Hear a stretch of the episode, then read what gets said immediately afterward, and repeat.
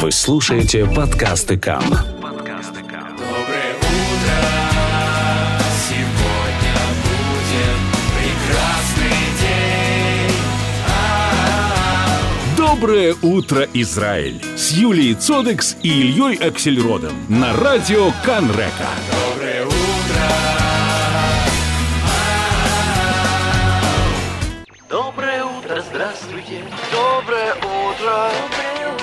Доброе утро, Израиль! Доброе утро, мы продолжаем нашу программу. А, Следующая тема, э, я полагаю, заинтересует многих наших радиослушателей. Нам будет интересно получить от вас комментарии. Но э, прежде чем поприветствуем гостя, который сейчас находится с нами на телефонной линии, я уже скажу, что звонок у нас заграничный, гость зарубежный. А, Небольшая предыстория. На прошлой неделе я оказался на несколько дней в Киеве. И в один из свободных дней я вдруг спонтанно решил э, отправиться в необычное путешествие. Однодневная экскурсия в Чернобыльскую область. А, Конечно, из дома звонили с тревогой. Я уверял, что все безопасно. И вернулся с а, необычайным количеством впечатлений. Там же мы познакомились э, с гидом, который каждый день буквально заезжает в эту э, зону для того, чтобы проводить там интереснейшие экскурсии. И я вот попросил э, Дмитрия Шибалова, гида, с нами связаться этим утром. Дмитрий, доброе утро. Доброе утро. Доброе утро. Как вообще погода сейчас у вас? А то у нас... А, Хорошо, А- солнечно. Вот мы как раз по дороге в зону отчуждения выезжаем из Киева. А то вот у нас первый, первый дождик не- внезапно. Так рано у нас еще, не, по-моему, дав- давно не начинались, да? Даже мелкие дожди. Э, Как часто э, выходят экскурсии э, в зону отчуждения? А, экскурсии вообще у нас каждый день проходят. Э, Последние, скажем так, несколько месяцев у меня уже рабочий график выстраивается по 4-5 дней в неделю. То есть это где-то уже по 18-20 туров в месяц. Ну, конечно, большой всплеск последние полгода идет. После, после выхода сериала, да, HBO? Да, да. Мгм. Ну, я, я хочу начать, с, наверное, самого, с- самого насущного вопроса. Не опасно ли это? Вот с этого. Хотел, я, я- я- я уже версию знаю, просто хотелось бы вот э, из ваших уст услышать. Ну, смотрите, все в нашей жизни относительно. Конечно, э, нужно понимать, что туристический маршрут посещают тысячи человек, э, поэтому, конечно же, он уже приспособлен для посетителей, он чист в радиационном плане, то есть получить какие-то большие дозы облучения либо загрязнения на этом маршруте крайне сложно. Конечно, в зоне отчуждения есть опасные места, и если не соблюдать определенные правила, то на самом деле это может быть опасно для здоровья, на, скажем так, уйти куда-то в лес, э, полезть куда-то не туда и, соответственно, по незнанию залезть в какой-то радиационно горячую точку. Мгм. То есть не вся зона еще чиста от радиации, есть э, такие вот э, фрагменты, да, которые, которые заражены, и туда не стоит отправляться. Конечно, тем более того, 10-километровая зона – это санитарная зона, и на сегодня она уже формируется в промышленный объект. Там а, хранят радиоактивные отходы, не только которые образовались после аварии, но и со всей Украины, со всех предприятий уже сводятся туда и захораниваются в зоне отчуждения. Кроме того, там большое количество отработанного ядерного топлива, которое осталось от Чернобыльской станции, и строится хранилище, куда будут сводить ядерное топливо со всей Украины и, соответственно, хранение оставлять в зоне отчуждения. Поэтому 10-километровая зона местами крайне опасна. Естественно, вот эти места не закрыты к посещению и вряд ли когда-нибудь будут доступны. А скажите, э, кто в основном отправляется в эти путешествия? Это туристы зарубежные, это жители Украины, это молодые люди, это люди, которые помнят э, уже в зрелом возрасте те ужасные события. Вы знаете, самые-самые разные, и в этом, наверное, прелесть, потому что едут и молодые, и взрослые, к нам, которые едут, и припечане, которые жили в Припяти, ликвидаторы, которые участвовали в ликвидации. А, то есть это, ну, на самом деле, удивительно, насколько широко объемлющая эта тема, и каждый находит в ней вот что-то свое интересное и делает для себя этот выбор. На сегодня большая часть туристов, конечно, это иностранцы, не знаю, процентов 70, наверное, туристов это иностранные туристы. А, но в последнее время стало больше и украинцев ехать уже, опять же, украинцы ехали не так охотно, у многих это еще до сих пор, скажем так, остается да? тяжелым Мгм. воспоминанием, да, особенно у старшего поколения, которое не- непосредственно затронуло, поэтому украинцы до сих пор очень неохотно ездят, считают, что там опасно, ничего там делать. А расскажите, пожалуйста, вот вкратце о маршруте, который успевает посмотреть такой турист, посе- какие места посетить э, за вот однодневную такую поездку. Ну, естественно, это топовые места, сама атомная станция и город Припять, Самоград. Это э, очень интересная сам по себе социальный эксперимент, наверное. Первый украинский Самоград, первая украинская станция. То есть это должен был быть идеальный советский проект, и сама станция потенциально мощнейшая в Европе, и сам Самоград. Это тоже абсолютно молодой город, который застраивали специально для сотрудников. Ну и, конечно, а, всеми уже полюбившаяся и известная локация радар Дуга-1, это горизонтная радиолокационная станция. Это ра- радар секретов. Дуга-1, да, вот огромное это строение. Мгм. Да, это ну, просто гигантское строение, 150 метров в высоту и почти километр по протяженности. Просто антенна стоит посреди леса. Еще один из неудавшихся советских экспериментов. А, ну, самое интересное в плане индастриала. Но помимо этого всего на нашем пути э, вообще природа сама по себе поражает, насколько за 30 лет эта территория из э, потенциально радиоактивной пустыни превратилась просто в благоухающий заповедник. Она уже вся покрыта лесом, заселена животными. Это тоже, скажем так, удивительная часть истории зоны отчуждения. Ну и, конечно, радиационные хотспоты и возможность с ними познакомиться, немножко больше узнать о радиации, это тоже полезно, чтобы не поддаваться мифам. Мгм. Скажите, вот вы, по, по- по следам сериала люди просят показать какие-то определенные там места, которые, которые, о которых они знают из сериала. Я знаю, что сериал не, ведь не снимался там, да? Э, Снимался в другом Не месте. снимался, но, да, восстанавливались, по идее, локации, которые находятся там, поэтому некоторые места э, мы посещаем, такие как там на самой станции, допустим, а, есть объекты, которые люди узнают по Припяти, мост на въезде в Припять, тут которого в фильме люди смотрели на пылающий реактор. То есть, ну, вот есть такие места, которые были в сериале. У нас даже сформировался отдельный тур по местам сериала HBO, то есть есть тур, который весь состоит из локаций, которые ну, были восстановлены в сериале. А Там есть та, та- та самая медсанчасть, где до сих пор в подвале находится, э, находится форма Одежда, да. э, пожарных. И Да, санчасть ту- есть, туда, мы ее туда нельзя заходить. подходим. Да. Нет, туда нельзя. да. Там, жут, там жуткая радиация.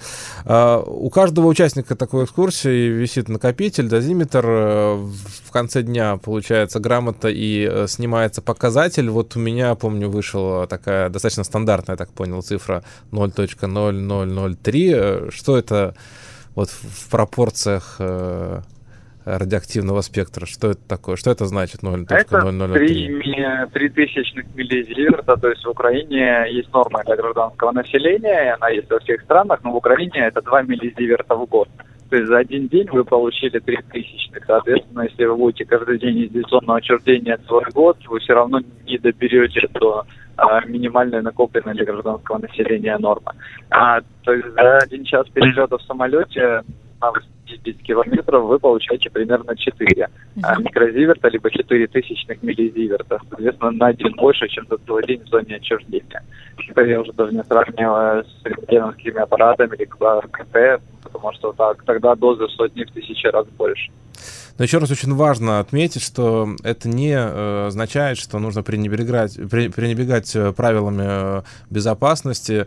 Я помню, что и вот указание з- приезжать с закрытой обувью, длинные штаны, вер- верх тоже должен быть закрыт.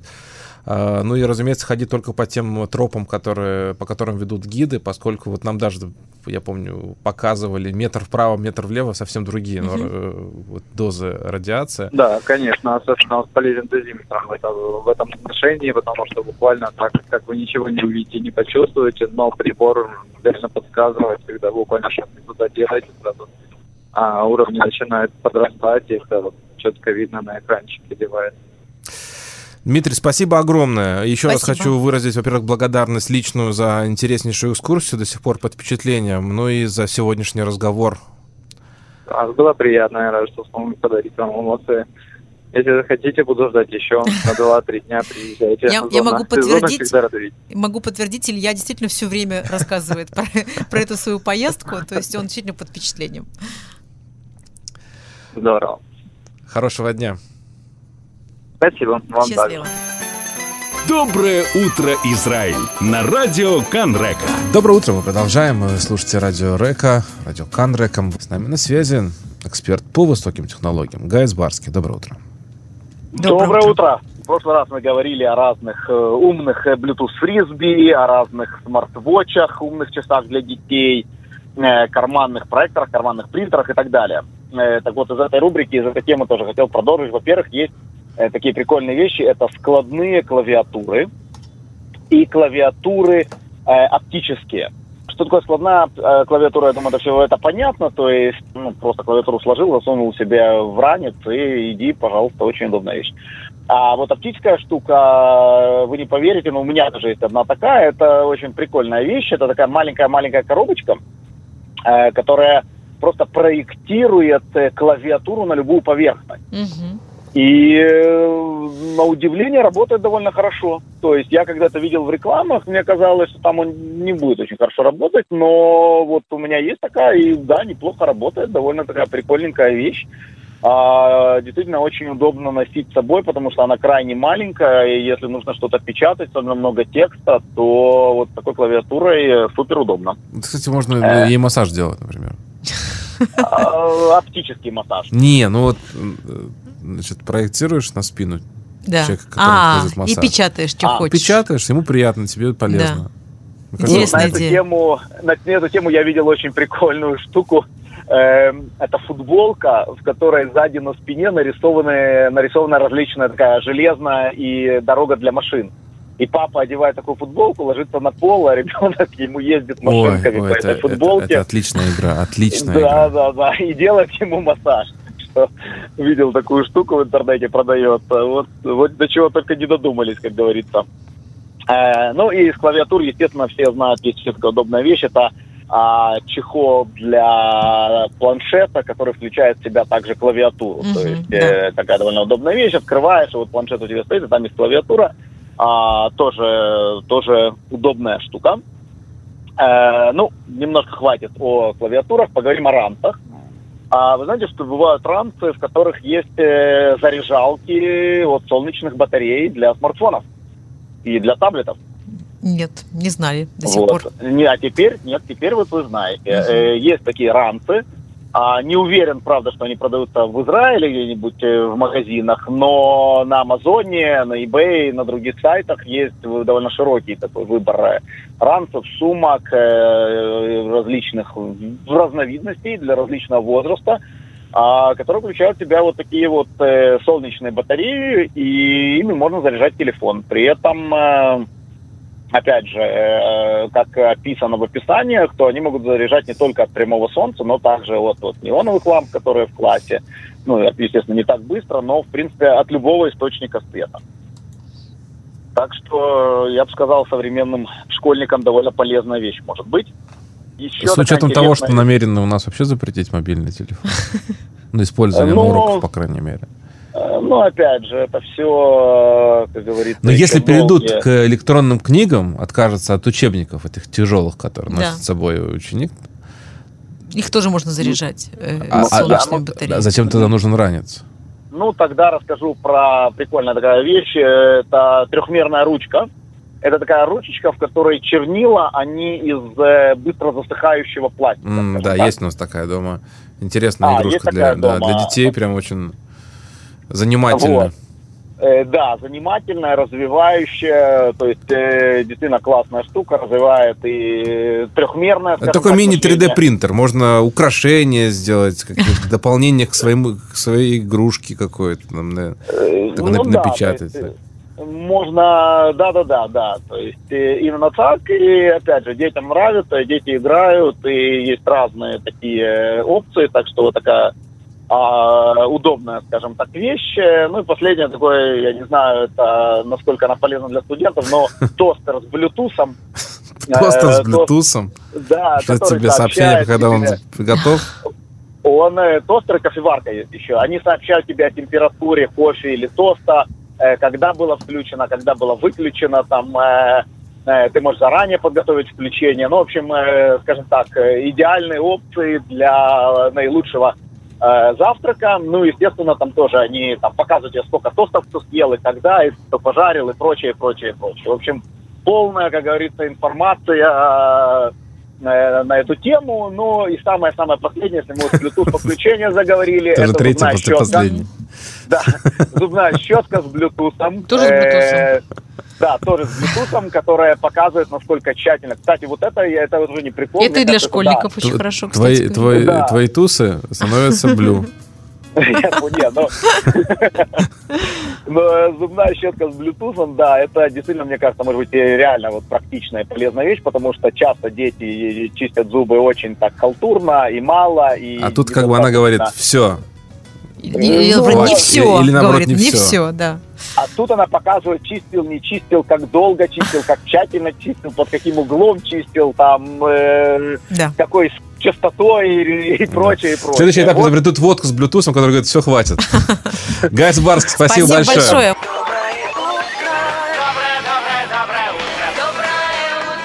Доброе утро, Израиль. Доброе утро, мы продолжаем. Юль, как ты насчет того, чтобы поговорить э, о языке иврит? Ну, самое время, мне Ну, на кажется. русском языке. На русском. Да. Юрий Мурадов, доброе утро. Доброе утро, Илья. Доброе утро, Юлия. Доброе утро. Поговорим. Я задумал тему сегодня, выражение, которое, которое в иврите с э, использованием древних понятий, старых понятий, но они очень актуальны, их очень часто используют. И вот сегодня в газеты подсказали мне, с какого выражения начать. Сегодня газеты сообщили нам радостную весть, что наш уважаемый президент, вот такой там написано, «Хигия лигвурот». Мгм. Хигия лигвурот. Э, Для обычного Израиля, ивритоязычного Израиля, это всего начало означать, что ему исполнилось 80 лет. Вот это Гвурот, это, выражение. это и есть 80 лет? Да, вот так Ага. говорят. А теперь будем мы с вами думать, почему так говорят. Потому что он стал гибором, от слова может гибор, герой, а может он стал, так сказать, э, не знаю еще что, идбагер, то есть стал взрослым, наконец-то, наконец-то он стал взрослым и так далее. Мгм. Но это наши догадки. Вот выражение гигия или гурот означает только одно. Ему 80 лет сегодня, круглая дата. Потом, есть серия таких вот выражений. Вот один человек говорит, так, моей, моей жене подарок сделал, гигия лебина, она достигла вот бина это разум. Она Мгм. достигла возраста разума, и я повез ее в Италию отдыхать. Э, А ну, разум когда наступает, в каком возрасте?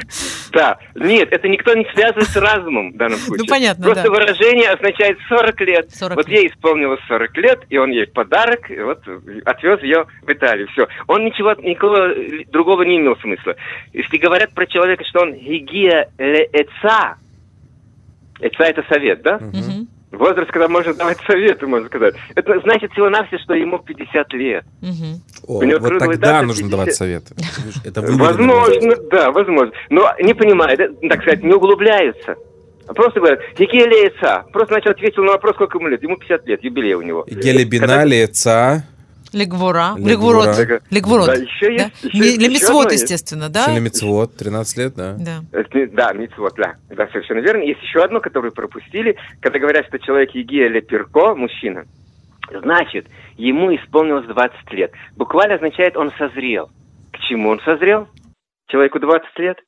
К тому, чтобы его женили. Вот раньше было так, 20 лет, женить, все. Егия Леперко. Про девушку говорят Егия Леперка, значит, надо выдавать ее поскорее замуж. Раньше так считали. Мгм. Раньше так считали. Я вот недавно в овощном магазине спрашиваю, сколько стоят э, фрукты эти. А он говорит, называл сумму, мне показалось слишком завышенной. Говорю, «Эмкори Гиуля перкам. То есть они уже созрели, если он сейчас их не продаст, они испортятся. Ага. И он мне тут же скинул, сказал, ну покупай по 10 шекелей. То есть хорошее знание иврита иногда приносит Помогает, пользу, я как этому и веду. Гигия перка, Игия перка, это значит, она созрела. Игия перко, он созрел, то есть намекают, говорят, слушайте, А ребята. а пирот и гиуля гвурот. Ну, это да. После того, как мы их приготовим варенье из них. Я вот купил и приготовил варенье. Есть такое интересное выражение, которое все понимают, хотя буквально можно не понять, о чем речь идет. Говорят, что кто-то яцак маем аль ядав шель, допустим, Жаботинский. Да? Вот на Аяцак Маем это налил воду. Мгм. Оферет Яцука, мы знаем, это была такая Да. операция террористическая. Значит, Тоже, кстати говоря, есть цитата из какого-то стихотворения Бялика. Нет, не- ну, не- наверное, не Бялик, не помню чьего. Да. Назов- э, Яцука это литой свинец, да? А вот Яцак Маем аль ядам, ядав шель, наливал воду на чьи-то руки. Это означает, э, так буквально вроде бы он ему прислуживал, да? Но смысл немного другой. В иврите смысл другой. Это значит, он был его учеником. Он был его учеником. Если кто-то скажет, я, вот, они Яцак Маем аль ядав шель бен Гурион, это не значит, что когда Бен Гурион умывался, он стоял рядом с кувшином и лил ему на руки воду. Хотя это смысл бу- буквально. Это значит, что я был учеником Бен Гуриона. Или вот был учеником Жаботинского. Мгм. Я цакти маем аль ядаем шель кого-то. Вот так. Я могу сказать, что я цакти маем аль ядаем шель, вот, допустим, э, известного драматурга такого-то и такого-то, который я учился своему мастерству. Или вот, недавно это выражение звучало, когда делегация израильская поехала в Украину, поехала в Украину, и там побывала на комплексе Баби-Яр. Мгм. На иврите сказали, что они были э, в Гей-Хагарига. Гей-Хагарига. Это враг, случае слово- это враг, да? А, нет, это я не знаю, овраг или не овраг, это гай, был, не знаю. Это место массовой гибели людей. Это не обязательно, я думаю, овраг. Мгм. Вот гей-гагарига означает место массовой гибели людей. Гей-гагарига. Вот Баби-Яр – это один из примеров того, что означает гей-гагарига. Это не обязательно именно Баби-Яр, но, может быть, другое место. Вот Мы были недавно в, э, в Минске, и нас там на экскурсии повезли к месту, что там тоже было Мгм. место, где Яма. убивали евреев. Да, такой вот. Еще теперь квица, кфица нахшонит. Кфица нахшонит. Вот Нахшон был такой герой в древности, Мгм. и когда все боялись, боялись, э, так сказать, первыми в бой кинуться, Нахшон взял и сказал, я иду. И он пошел, и за, за ним пошли все остальные. Я вспоминаю в таком случае, я вспомнил, когда прочел впервые это выражение «кифица нахшонит», то тот, который за собой остальных повлек, и, может быть, с собой повлек. Э, к- э, Когда корабли, э, корабли эм, греков пришли к Трое, и было такое вот предсказание, что первый, кто ступит на землю с корабля, погибнет, да? И все корабли стоят у берега, никто не решается. И вдруг увидели, кто-то прыгнул, и остальные тоже прыгнули. А это был хитрый Одиссей, который не прыгнул на землю, а бросил сначала свой щит и Мгм. прыгнул на свой щит. Кто-то издалека увидел, что кто-то прыгнул, и тоже прыгнул. Одиссей поэтому жив остался, вернулся, а тот, который после него прыгнул, второй, тот погиб в этих боях. Кфица Нахшонит, это геройский первый, вот когда в бой идут, когда пулеметы стреляют и прочее, тот что это говорит? Коммунисты за мной и так далее. Кфица Нахшонит, вот такое выражение интересное. Юрий, спасибо большое. Я еще хочу добавить одно э, древнее, э, древнее выражение, которое ну вот добавилось к э, древним выражениям недавно. Я считаю, что оно уже древнее. Так. Нафаля Симон. Уже никто не знает, что такое Симон. Потому что объяснить э, детям, что такое Симон, сейчас э, Да, не уже просто. древнее стало. У меня есть планы вот посвятить таким выражениям, и как-нибудь мы об этом поговорим. А у меня тут еще много есть именно вот такого рода выражений. Это в следующий раз, через неделю мы с вами продолжим. Я только, тоже одно маленькое замечание. У Ферет Яцука это действительно бялик. Я проверила себя. Шир, э, песня про Хануку, еще написанная в Одессе, между прочим, в 1916 году. Оттуда взято название. Юрий Мурадов, спасибо большое, хорошего продолжения вам. этого дня. Доброе утро, сегодня будет прекрасный день. Доброе утро, Израиль! Доброе